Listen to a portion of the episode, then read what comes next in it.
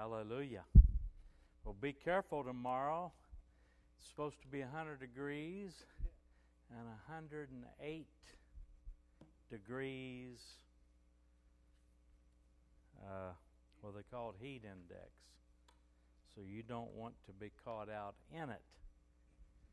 You know, you're getting old like me, it'll be a lot of sweat on my brow. you know, be careful. That's all. Drink a lot of fluids. Take good care of yourself. Then we have a wonderful weekend of a women's com- women's conference. Sister Virginia, are you tired a little this week? well, we had some good messages that came forth, and and it was an excellent weekend. And now we can look forward to a year from now having another good one. But uh, in between that, we got to do some other things.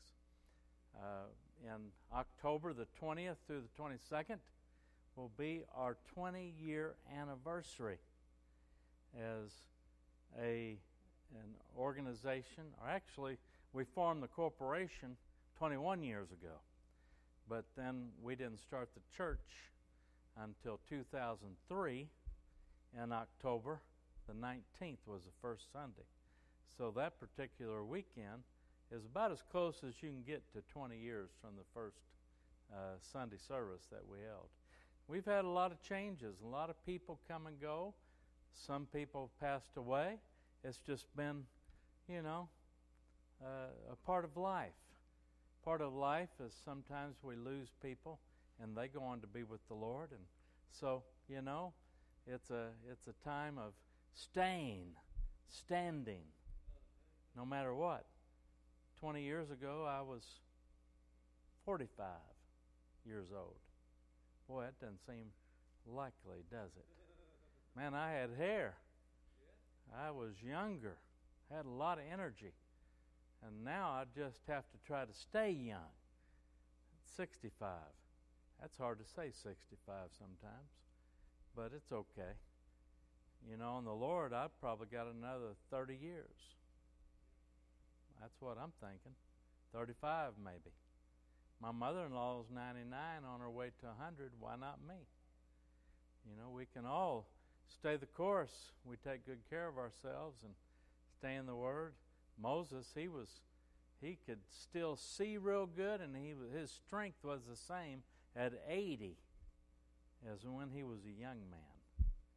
You know, so, you know, I'm hoping to stay strong and fit and go the long haul. Well, we're talking, this is part five, we're talking about being called and chosen. Who is chosen by God? You know, how do we know we're chosen? You got to go through some stuff to be chosen by God to do certain things. You know, you don't just get it because of your name. You don't just get it because of your looks, you know, or you don't get it because of your uh, athletic prowess or even how smart you are or how many degrees you have. You know, Myles Munroe, when I had him speak for me in 1993, I think it was February, as after Hurricane Andrew had wiped us out, and I had him come to encourage the area, and, and uh, he got up and he talked about having his bachelor's in this, and then he said, I had a master's in this, and then he talked about his doctorate, and he said, they're all degrees. And he went like this and showed a little bitty spot he says, just a degree. You know, it's 360 degrees in a circle. So the point he was making is just because you're educated doesn't mean you know everything. It's not wrong to get educated and to learn. In fact, it's an important thing to try to learn. God honors you for learning the Word. You know, the Bible even says you should know the Word. You should rightly divide the Word of God. You know, you should be able to divide the Word of God correctly. But Matthew 20:16, that's been our theme verse, our text. So the last will be first, and the first last. For many are called, but few chosen. Many are called, but few chosen. And uh, that shows you something there that a lot of people are called. You know, even in the sports world, in baseball, for instance, the St. Louis Cardinals have 26 players that are on the bench or on the field at a ball game. But they've got hundreds of players in their system in what we call the minor leagues. They got two or three A league teams and a rookie team, and then they've got double A team in Springfield. They've got a triple A team in Memphis, Tennessee.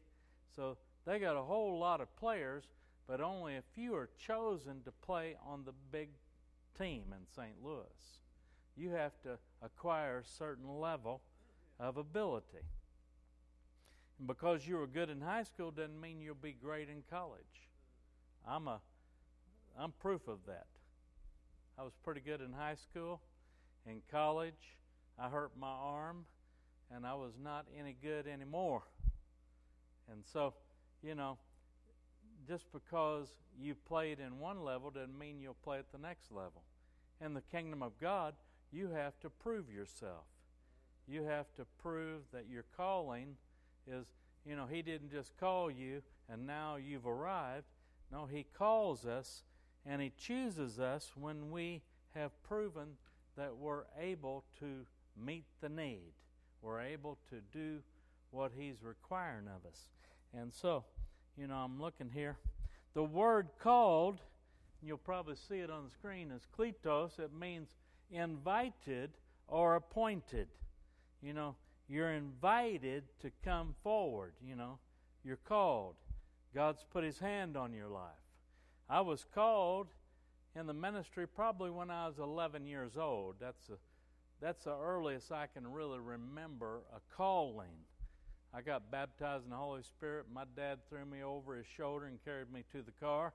I went to bed, woke up speaking in tongues the next morning. And I was just 11 years old. And then I went out and I tried to witness to all my friends at school. I went to Mark Twain. By then I was in the new Mark Twain school building. I wasn't in the old I was in the old first, second, and third grade. Now it's a museum today. That shows how old I am. That my elementary school is a museum. But, you know, I, I felt called. So I started trying to preach to all my friends. And they started teasing me and calling me preacher boy. And I went to Sunday school class, and we all gathered together in what they call the junior area. And Sister Frances Gamblin was in charge of that group. And I told her what had happened to me. And she was so proud of me that I was being called preacher boy. And uh, sh- that she was the director of my department of Sunday school. And I was in the sixth grade class, you know, group. And all of us little guys, you know, were in there. And uh, she was a honorable lady. She's the one that taught me to memorize the books of the Bible. I had Caleb went did that, and I gave him a certificate because he could quote all the books of the Bible in order. I said, if you can do that, I'm going to give you a certificate. And I recognized him in front of the church. Remember that? Do you still have that certificate? You don't know?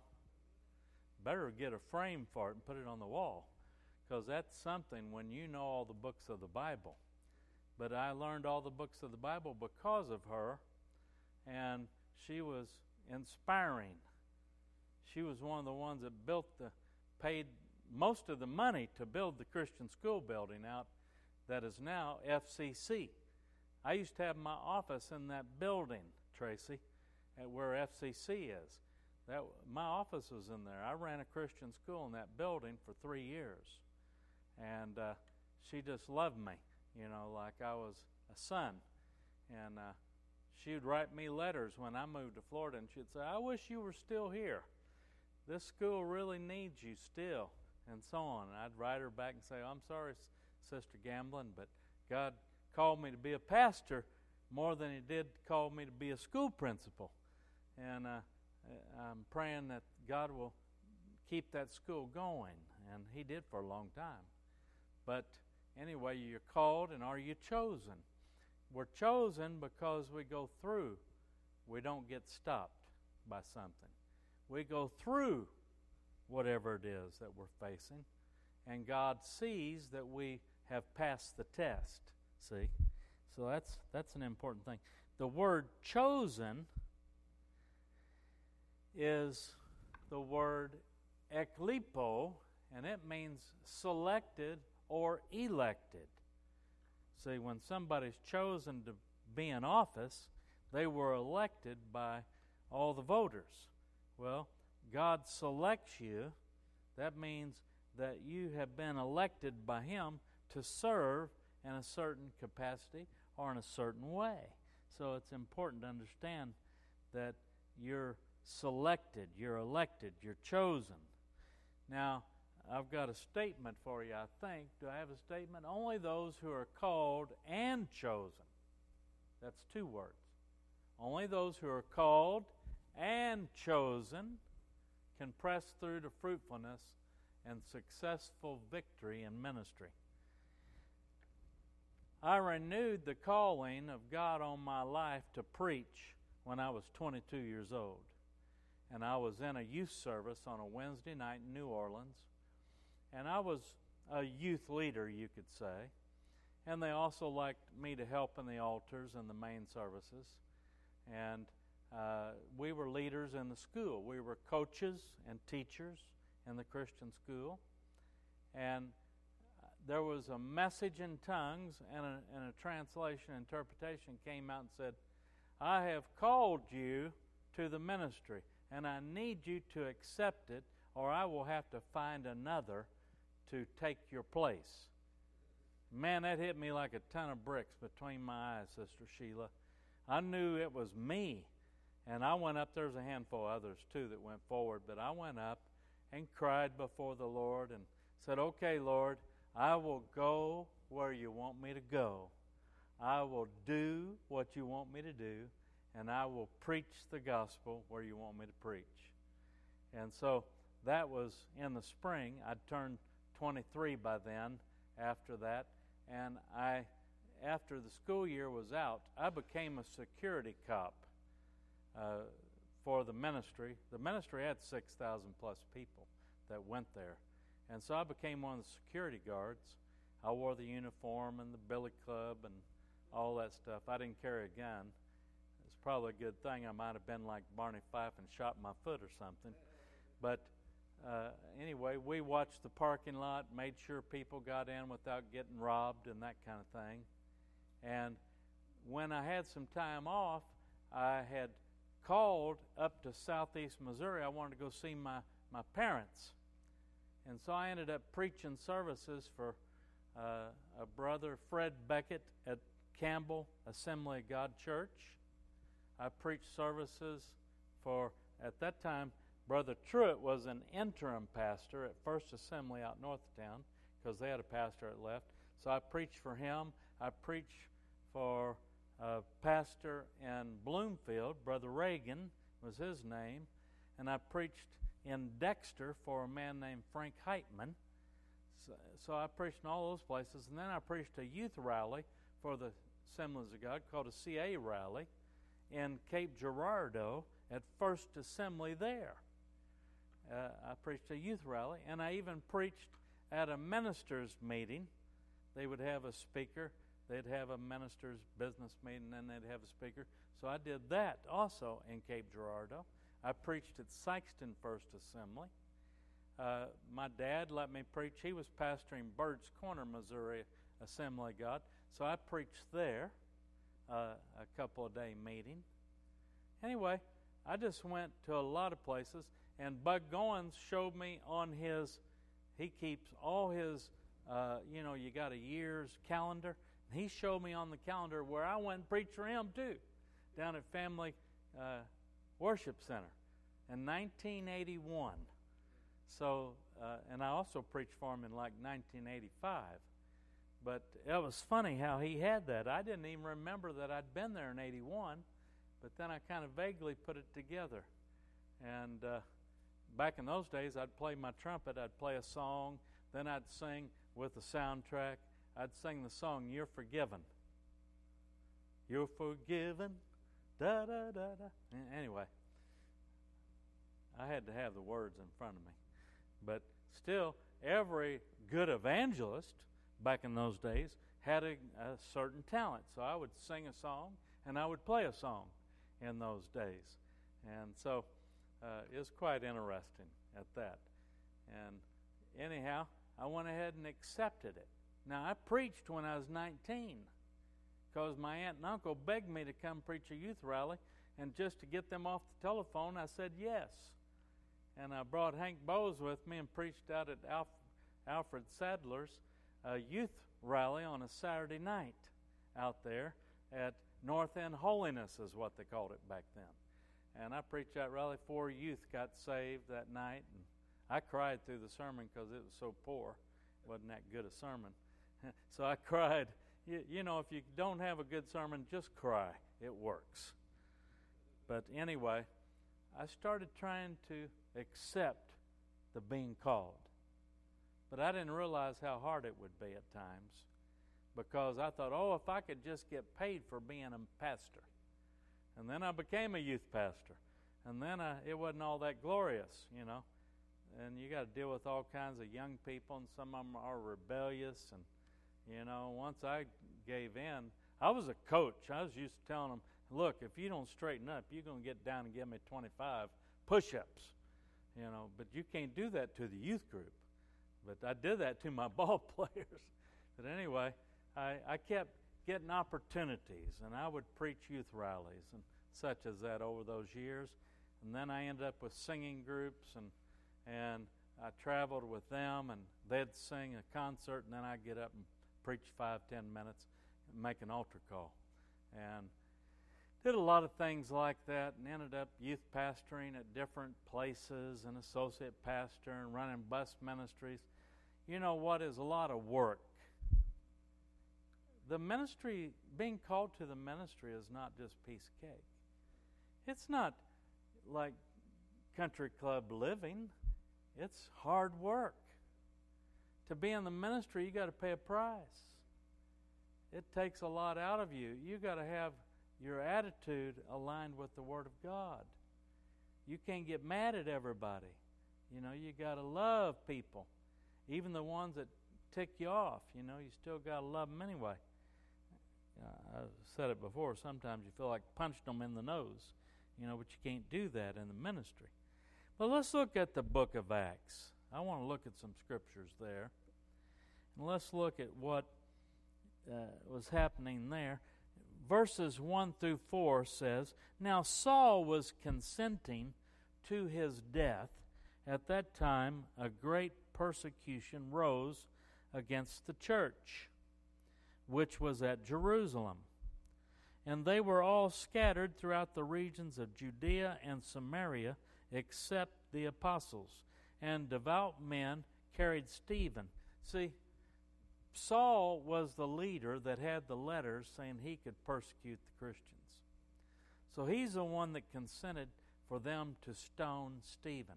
He probably held some of the coats of the ones that threw the rocks while they stoned him. You know, and so here he was, and it said they were all scattered throughout the regions of Judea and Samaria except the apostles, and devout men carried Stephen to his burial and made great lamentation over him.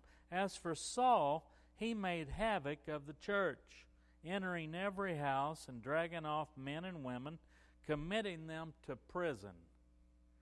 Therefore, those who were scattered went everywhere preaching the word. And so, sometimes through a bad circumstance, good things come out of it. Amen? The persecutor comes, but the gospel cannot be stomped out. You can't stop it. What happens is it scatters like a fire when trouble comes. That's what happens in China. You know, the church there is very strong, the underground church. In Cuba, they have a strong move of God. You're talking about persecuted countries. I preached for a Cuban pastor in North Miami that had been thrown in a hole for like 200 and something days. And he hardly saw the day, light of day. You know, he had let them open up the, the top and let a little daylight in for a little bit. And his eyes, he was about blind when I preached for him. Because of being in that hole so long, it damaged his eyesight. I mean, but he was not going to quit serving God. They want you to back out, you know. Let's look at 5 through 8. Then Philip went down to the city of Samaria and preached Christ to them. And the multitudes with one accord heeded the things spoken by Philip, hearing and seeing the miracles which he did. For unclean spirits, crying with a loud voice, came out of many who were possessed, and many who were paralyzed, and lame were healed. And there was great joy in that city. See, Philip was a deacon, Stephen was a deacon, but deacons were supposed to be able to teach and do the ministry. So, Philip, he's like a deacon. He's back there right now helping us run the uh, feed for the Facebook Live and YouTube videos. And he comes, he usually turns on the recorder for me for the message on Wednesday night and Sundays, and he helps turn on the equipment and what you see on the screen, and he's faithful. He's a faithful man. So, Philip, see, you could end up going down somewhere in Arkansas or somewhere else and preaching, seeing miracles one day. Because that's what Philip did in the Bible. He was a deacon who had an evangelistic ministry. And so we see there was great joy in that city. There was Samaria was an evil city at that. That's what history said. Samaria was where the woman at the well was, and Jews were not to mix with the Samaritans. That'd be like going down to the French Quarter in New Orleans. And I used to go down there, and I'd witness to people, and I would hand out tracts, and we would lead people to the Lord. And sometimes there'd be backslidden Christians come from other cities, and here we come. And I mean, they'd start crying right on the street because they knew they were away from God. They were down there to party, and I just ruined it for them by talking to them about Jesus. But you see, uh, the, it was a very evil city. Philip preached Jesus Christ, the gospel, the good news, and many were saved. They believed and they got baptized. What an awesome thing! And so we go ahead and, uh, you know, in Romans you don't have to turn there, but Romans 5 20 and 21 talks about how sin, when sin doth abound, grace doth abound much more. So the darker it is, the more powerful the light is when it comes in there. And you have things happen. We used to go do concerts. I had singing groups. We'd go on Fat Tuesday. That's the big party day of the Mardi Gras season. And I went out to Fat City. That's in Metairie. And that's some of the most hedonistic bars in that neighborhood. But we set up a stage and we sang out there in Fat City. And a lot of people were able to make a decision for Christ out there. It's amazing how the light goes so strongly in the middle of all that darkness. But that's how it works, see? So Philip did that great work, and we can too. See, that's what helps us prove ourselves when we're put to the test facing the devil and all his cohorts and, and darkness, and we share the light of Jesus Christ. And there's great joy when a lot of people come to know the Lord. And it's just an exciting uh, happening. And then we see in Acts 8 9 through 13 but there was a certain man called Simon. See, this is the title of the message. It's dealing with Simon, the Simon mindset. And a lot of people think that they can buy their way into the ministry sometimes. Or, like I said, if they have the same name as somebody. Zach's not in the ministry and the lead pastor of this church just because he's my son. But God chose him because he paid a price to get to where he is, and he had to prove himself. And actually, he surpassed me in uh, his education. So he's learned a lot by getting a master's degree. He showed a great desire to learn about the Word of God. And so he didn't get it just because he's my son. See, that doesn't work that way. You never make it if you don't have the stick to itiveness of God's power to help you through. So, anyway, verse 9 said, But there was a certain man called Simon who previously practiced sorcery in the city and astonished the people of Samaria, claiming that he was someone great. To whom they all gave heed, from the least to the greatest, saying, This man is the great power of God. And they heeded him because he had astonished them with his sorceries for a long time. But when they believed Philip as he preached the things concerning the kingdom of God and the name of Jesus Christ, both men and women were baptized. Then Simon himself also believed, and when he was baptized, he continued with Philip and was amazed, seeing the miracles and signs which were done. See, even Simon believed because of the gospel that Philip preached, and he followed him. And a lot of times people do that. And sometimes we have glorified people when they have been a drug pusher or something in their previous lifestyle, and now they're saved, and we get them up and have them give testimonies, traipse them around everywhere to where their big thing is their testimony. And when their testimony becomes bigger than their dedication to learning the Word of God, you know, then it doesn't always work for them. Some of them fizzle out because you put them on this pedestal, you put them up like a trophy. And sometimes it's not righteous for us to do that, to put them up just because, oh, this guy. Or I remember, uh, what was his name? Bob Dylan. Remember Bob Dylan, the music guy? And uh, he wrote a lot of songs and was very famous in rock and roll music. Well, he becomes a born again Christian. He puts out a Christian album. You got to serve somebody.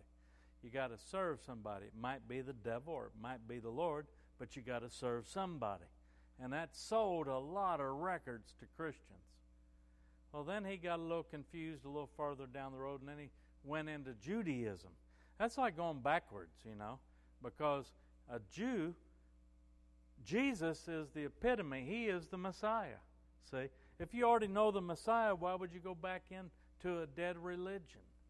But that's what Bob Dylan did, and now he's he's not even as far as I know, practiced a Christian lifestyle for years. I remember B.J. Thomas got saved, and he came to my college and did a concert. And I hope he's still saved today, but they were putting such a big emphasis on that. Yet he's still doing a concert. He sang Raindrops Keep Falling on My Head and all that about his feet being too big for his bed or whatever, you know. But uh, he was famous for rock and roll music. But they made him into this big deal. Now, people like Alice Cooper are saved. I've seen interviews with him. And uh, he, he really has a good testimony. But he's not trying to be something that he's not. You know, he's using his platform to witness to those that live in an ungodly lifestyle. But it's between God and all that. I'm not any of their judge. But we see that Simon the sorcerer, though, he came along and he followed Philip and certain things. The people, see, were heated. They, they looked at him as something great and powerful. And so uh, they had to listen to what Philip had to say so that they could believe. They even called Simon the great power of God before Philip come along. But Philip had the real deal. He had the anointing of the Holy Ghost. And then so Philip preached the kingdom of God in the name of Jesus and men and women they were baptized and they believed and then Simon he also believed was baptized and he followed Philip. And so this is what happens a lot of times. The modern church comes to this place and they oftentimes stop at that spot in the road. They just let everybody, they come along, oh, isn't that awesome? Simon got saved. He got baptized. But they don't press on any further. Well, Simon, he followed Philip, but he watched with amazement. And you know what? When you see, when you've been in the limelight and you see what somebody else got, you know, he started wanting what Philip had, but he didn't necessarily want to pay a price by his learning. And so let's see what he had to say. Verse 14. Now, when the apostles who were at Jerusalem heard that Samaria had received the word of God, they sent Peter and John to them, who, when they had come down, prayed for them that they might receive the Holy Spirit. See, Philip got them saved and baptized in water. And now here comes John and Peter, and they're preaching the power of the Holy Ghost, get baptized in the Holy Spirit like they did on the day of Pentecost. And so, for as yet, he had fallen upon none of them. They had only been baptized in the name of the Lord Jesus. So they had been baptized in water. Then they laid hands on them and they received the Holy Spirit. And what happened on the day of Pentecost? They spoke in other tongues. Now, that was the law first mention, according to theological laws. They spoke in tongues. I've seen people jump up and down and prophesy when I laid hands on them. So I don't know that everybody has to speak in tongues the first time they get a dose of the Holy Ghost. Uh, some can prophesy and dance and whatnot, but most people usually speak in tongues when the Holy Spirit comes upon them.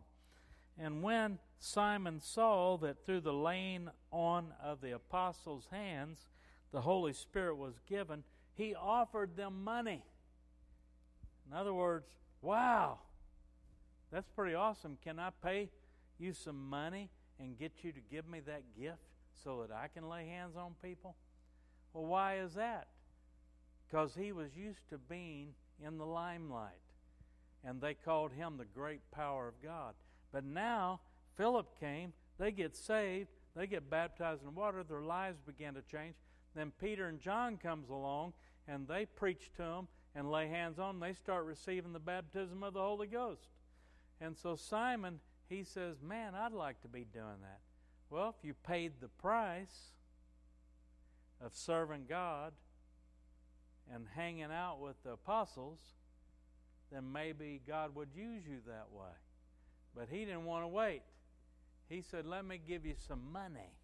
Money, money, money. That was Donald Trump's song, wasn't it?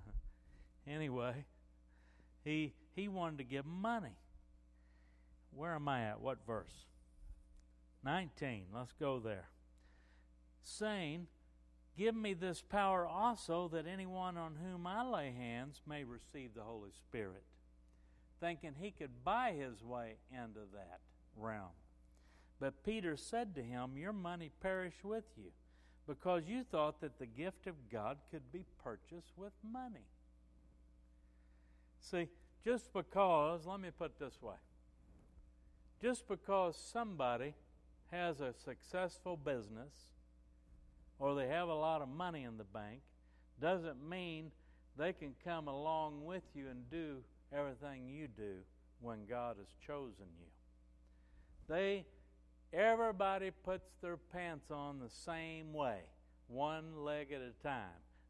Unless you're sitting on the bed, then maybe you can put both feet in at the same time. But you know, you're human. Nobody can buy their way into the ministry. Nobody should be given an extra special positioning just because they bought your dinner for you, or they got you a gift, or something like that. You can't buy your way into being in the ministry. And I tell you what, I've been through the wringer with a few people that thought they could do that. And that's all I'll say about that. but let's go on. And he said, you need have neither part nor portion in this matter, for your heart is not right in the sight of God. I'm going through 24. Repent therefore of this your wickedness, and pray God if perhaps the thought of your heart may be forgiven you. For I see that you are poisoned by bitterness and bound by iniquity. You know what iniquity is, right? Transgression is like a trespass. Transgression is, oh, I drank, but you know, I used to drink all the time. Then they had a beer one night. That's a transgression. Now, unless they kept drinking, but see what happens is if they just had one beer, that'd be a transgression. But if they got back in the ditch and started drinking every day again, then that's iniquity. It's a violation of boundaries. They fall back into the trap of the enemy, in other words. So that's what we see. There, he's telling them that this is an iniquity.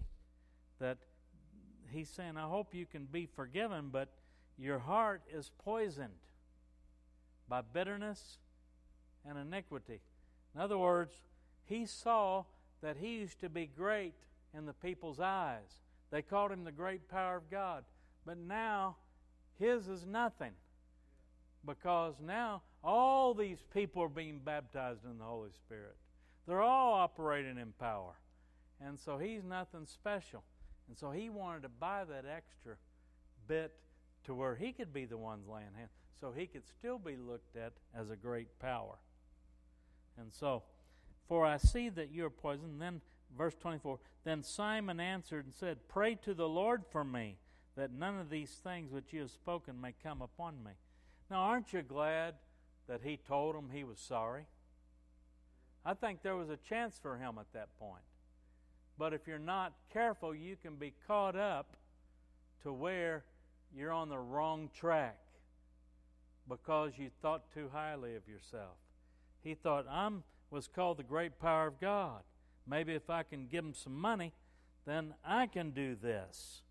And so uh, he said, but when Peter chastised him, then he, he said, Well, pray for me that nothing bad will happen to me.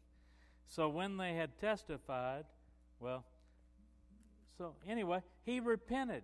Aren't you happy? People can repent when they get on the wrong track. Then let's look at verse 25. He said, So when they had testified and preached the word of the Lord, they returned to Jerusalem, preaching the gospel in many villages of the Samaritans. Now an angel of the Lord spoke to Philip, saying, Arise and go toward the south along the road which goes down from Jerusalem to Gaza. This is desert. So he arose and went. Behold, a man of Ethiopia, a eunuch of great authority, under Candace, the queen of the Ethiopians, who had charge of all her treasury and had come to Jerusalem to worship, was returning. Sitting in his chariot, he was reading Isaiah the prophet. He had a scroll reading a copy of the book of Isaiah. And the Spirit said to Philip, Go near and overtake this chariot. The chariot was truck, trekking along with the horse pulling the chariot. So he has to run up next to the chariot. And he heard him reading the prophet Isaiah and said, Do you understand what you are reading?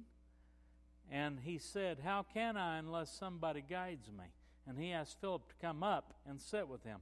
So Philip got up in the chariot with him. And the place in the scripture which he read was this He was fed, led, not fed, he was led as a sheep to the slaughter, and as a lamb before its shearer is silent. So he opened not his mouth. In his humiliation, his justice was taken away. And who will declare his generation? For his life is taken from the earth. So the eunuch, now you know what a eunuch is. They're not married and they don't have sex. Now, they're either a eunuch because they chose to be that way, to serve the Lord or somebody, or they're made that way from by surgery. They could make it to where a man can't have sex, or they were that way from birth. So there's different ways somebody could become a eunuch. They could choose to be, or they were that way from birth, or they were made that way by surgery.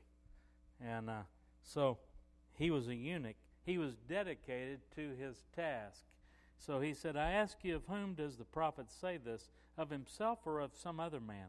Then Philip opened his mouth in the beginning of at this scripture, preached Jesus to him.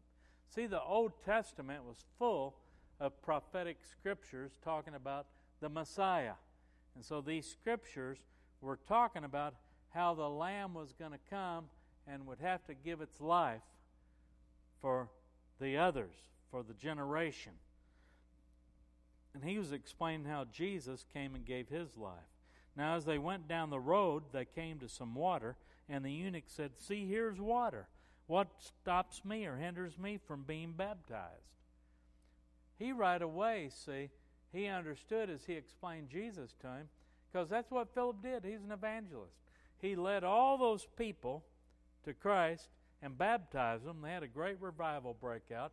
Then the apostles came behind him, and they got them all baptized in the Holy Ghost.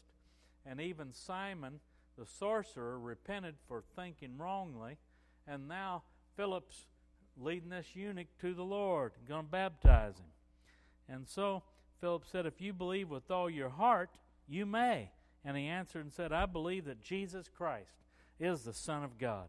So he commanded the chariot to stand still, and both Philip and the eunuch went down into the water, and he baptized him.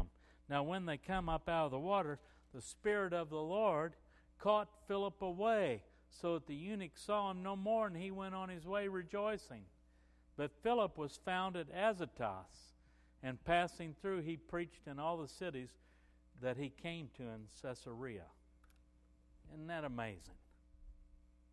I mean to tell you, Philip, he obeyed God. He passed the test. He obeyed and did what he was supposed to do. He was to evangelize. He was supposed to preach the gospel and baptize people. And he proved it by talking to the eunuch, and he baptized him, uh, Caleb. And you know what? Boom! God took him and put him in another city just like that. It's just like he vaporized in front of the eunuch. There was no more Philip there. Where is he? He's already in another city. God translated him over to another city. That was before they had airplanes, before they had trains, buses, or cars. That was before they had hoverboards, whatever somebody can go somewhere on. God translated him because he wanted him to preach in these other cities. I'm telling you, the power of God is something else. I told you the story how I was coming from New Orleans trying to get to Pine Bluff, Arkansas to speak at a youth meeting. And I was down on the border of Louisiana and Arkansas, and I looked and I saw the distance. I said, I misjudged this. I'm never going to make it on time. I'm on, in fact, I'm going to be about an hour late to even arrive. And I just kept driving. You didn't have cell phones in 1981, 82 when I went there to preach. I was in my little Toyota Corolla, 1977 Corolla. I was driving along, clipping about 60 miles an hour, you know, going through South Arkansas where there's more deer than people. Uh, that's I'm serious. They say that. And all of a sudden, I'm on the outskirts of Pine Bluff. And I look at my clock and I'm going to be right on time. And I got there with a few minutes to spare. It wasn't humanly possible. I don't know how my car translated an, an hour ahead. Somehow I got there on time. It wasn't possible. But God's done things like that throughout the ministry.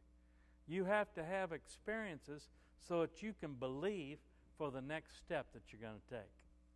And it's an awesome thing.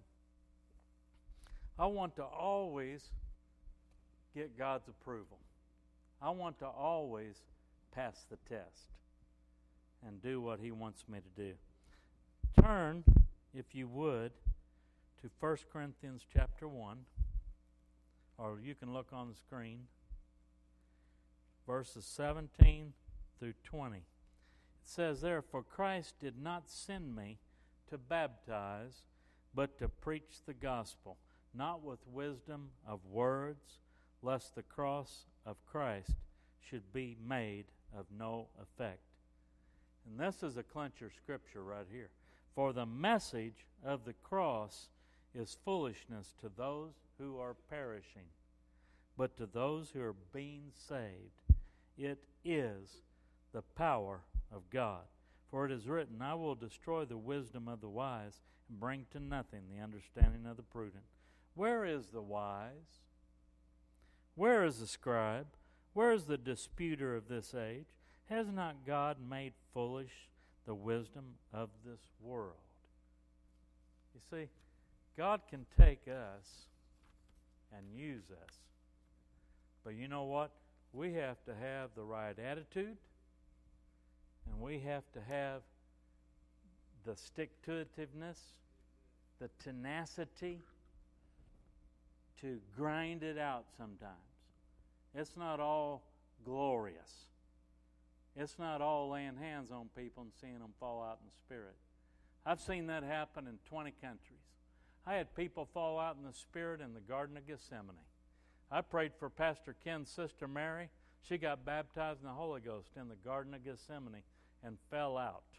And somebody had to catch her, lay her down in the rocks under the huge olive trees in the Garden of Gethsemane. I've seen some amazing things.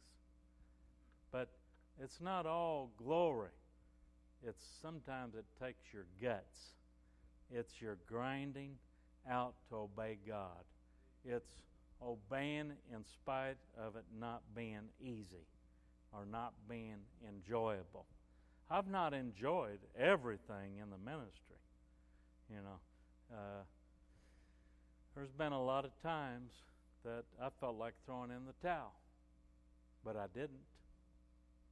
And I grinded it out, and then God blessed me to step in to more glory, to glory experiences. Stand with me tonight.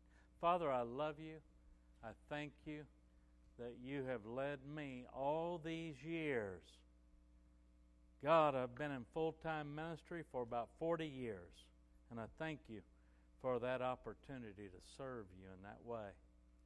I thank you that I've had opportunity to see many saved, baptized in water, baptized in the Holy Ghost, healed, delivered, and miraculous things happen.